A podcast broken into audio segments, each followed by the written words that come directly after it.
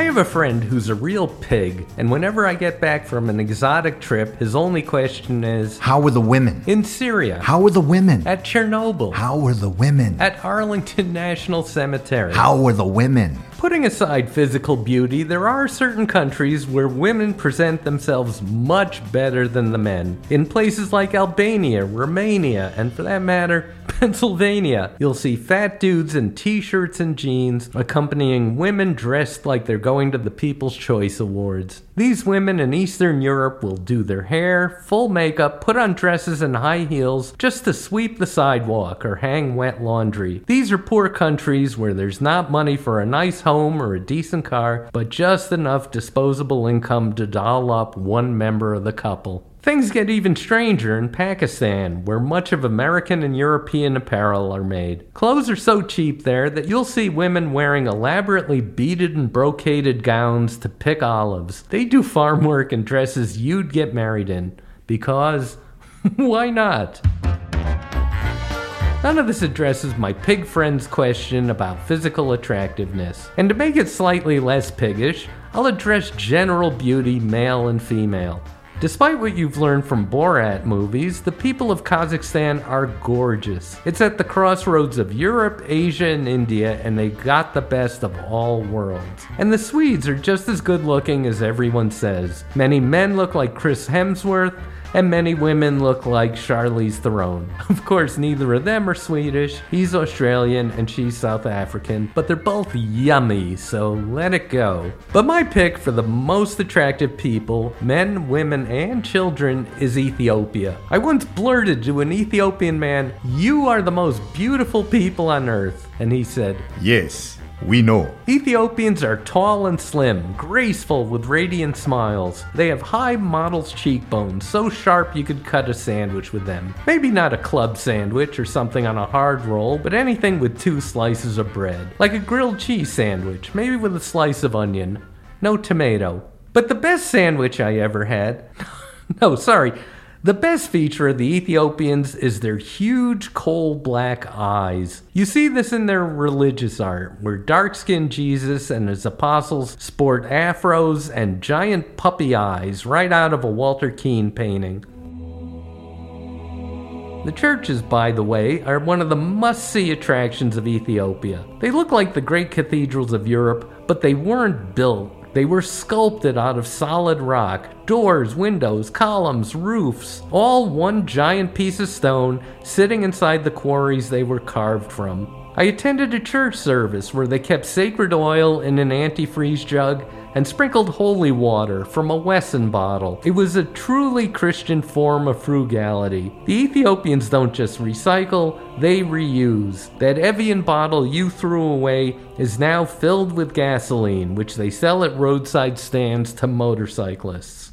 Not far from these stone churches, you can see another pretty sacred site the, the Ark, Ark, of, of the, the Covenant. Covenant. The actual Ark as in Raiders of the Lost, the old Nazi face melter itself. It's housed inside a modest Ethiopian church the size of a two car garage. Did I get to see it? No.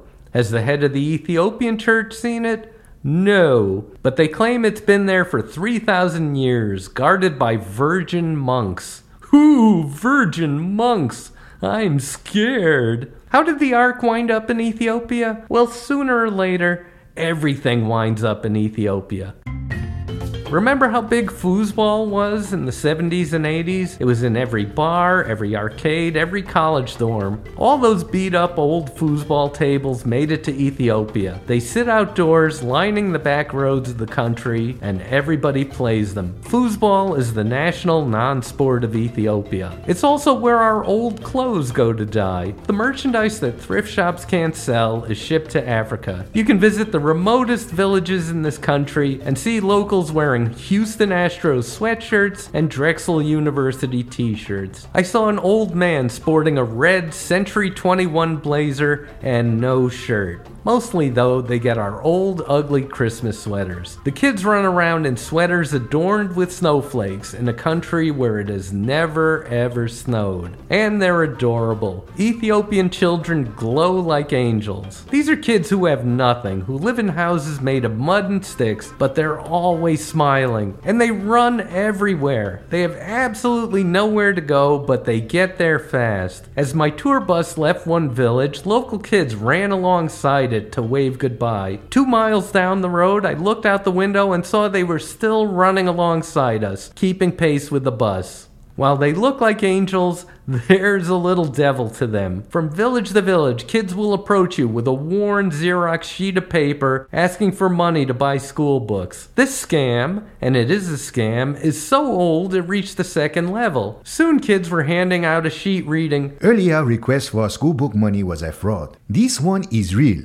Here is the book I intend to buy with your contribution. In another village, it reached a third level. Children claiming to hold school books they bought with your money are lying. They return the book after they get your money. I encourage you to write your name on my textbook so you know I can never return it. They keep adding deception and double cross, reaching a level of complexity somewhere between the movies Inception and Tenet. But it's cute, it fools no one, and it's worth the two bucks it'll cost you. I left rural Ethiopia and headed to the nation's capital, Addis Ababa. It's fun to say, but no one calls it that. Residents of Addis Ababa call their city Addis. We checked into a very nice hotel in Addis. Previous guests had included Bill and Hillary Clinton. It was a modern place with all the bells and whistles, just no water. The water was like a grand dame of the theater and only came on when it felt like it. We were in the dining room enjoying a typical Ethiopian meal rich beef stew served with creepy sponge like bread. When the manager ran to our table, The water's about to come on. Run to your rooms. Shower! Shower! I had the feeling he provided a similar service to Bill Clinton when he stayed there. Hillary's coming back to their room. Whoever's in there, get her out quickly, quickly. We dashed up four flights of stairs to our room, stripping off our clothes on the way. We jumped in the shower together, only to hear the manager say, You're too late. You missed it. Still, Ethiopia is a trip I'd recommend to anyone. And I know some of you are thinking, Isn't there a famine there? well, there was. 35 years ago. To put it in perspective, when Ethiopia had its famine, the top toys in America were Verbots and Wuzzles, and I don't know what the fuck either of those are. It's part of our natural inclination to learn one bad thing about a country and then remember it forever. For example, I was warned about going to Colombia because of Pablo Escobar, a man who'd been dead for 28 years. Ethiopia is prone to food shortages and droughts, but the people I met all seemed fit and healthy. There was even one fat guy, just one, but he was Jonah Hill when he was fat, fat, and he walked through the streets of Addis eating a big sub sandwich and loving his life. People were actually cheering the guy as he walked by. Famine could kiss his big fat ass. Now that you know what to call Addis Ababa, Addis, let me take you to some other places and teach you their local nickname. At the opposite end of the African continent lies South Africa. It's another place I was warned not to visit because of apartheid, a horrible institution that had ended 22 years before. I even played Sun City. It's a casino and I lost 800 South African Rand there. I was in Johannesburg to give a speech. I told the hotel concierge I wanted to visit the local art museum. Can I walk there? I asked. Oh, no, no, no. That's too dangerous. So I should take a cab? No, that's even worse. So you're saying if I want to see the museum, I'd have to be born there? That would be best. Johannesburg is a dangerous place. So dangerous, they are actually competitive with neighboring Cape Town over who has worse crime. I'd give the edge to Johannesburg because they did something I've never seen another city do. They abandoned their downtown. I don't mean they let it slide into ruin, they just bailed on it. The central business district is several square blocks of gleaming skyscrapers. When it got too dangerous to work in, local businesses moved to the suburbs, setting up a new downtown there. The old district is now now overrun with squatters, and it's positively post apocalyptic. There are shining high rises with trash can fires on the roof and laundry hanging out of every tinted glass window. It seemed very dangerous, but I wasn't worried. I saw smartly uniformed tourist police everywhere. They were helping visitors with luggage and inspecting tour buses. Later, I learned there's no such thing as tourist police. These were criminals. Well dressed, uniformed criminals. It's a shame because Johannesburg boasts one of the world's great zoos, which is kind of a waste because just outside of town is a bigger, better zoo. It's called Africa, specifically Kruger National Park, which is bigger than Israel. The nickname for Johannesburg is Joburg. Malaysia is an absolutely wonderful country with no particular reason to visit it. We were lured there by their firefly tourism. You sail down a river at night and see maybe 50 fireflies. That's more than I can see in Manhattan. It's about what I could see in Brooklyn. It's a lot less than I'd see in Queens. Still, it got me there. Now what? Well, Malaysia threw up a bunch of little museums to entertain tourists a glass museum, a gold museum, a ghost museum, a glow in the dark museum. There are museums dedicated to toys, tech, and tunnels. There's an owl museum and the Meowseum of cat art. And those are just in one city, Penang.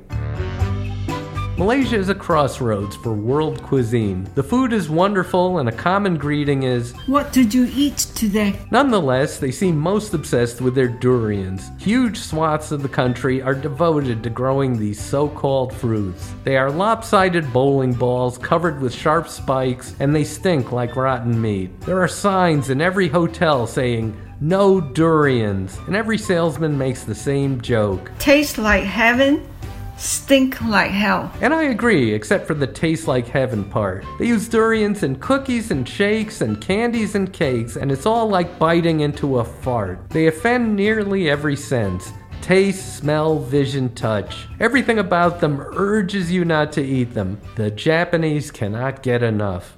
Literally, the biggest attraction in Malaysia is the Petronas Towers, a double skyscraper in Kuala Lumpur. The Petronas Towers are like the Winklevoss twins. They're huge, there's two of them, and they were impressive 15 years ago. Up to 2004, the Petronas Towers were the tallest buildings in the world. Now they're tied for 17th place. The capital of Malaysia is Kuala Lumpur. Locals call it KL.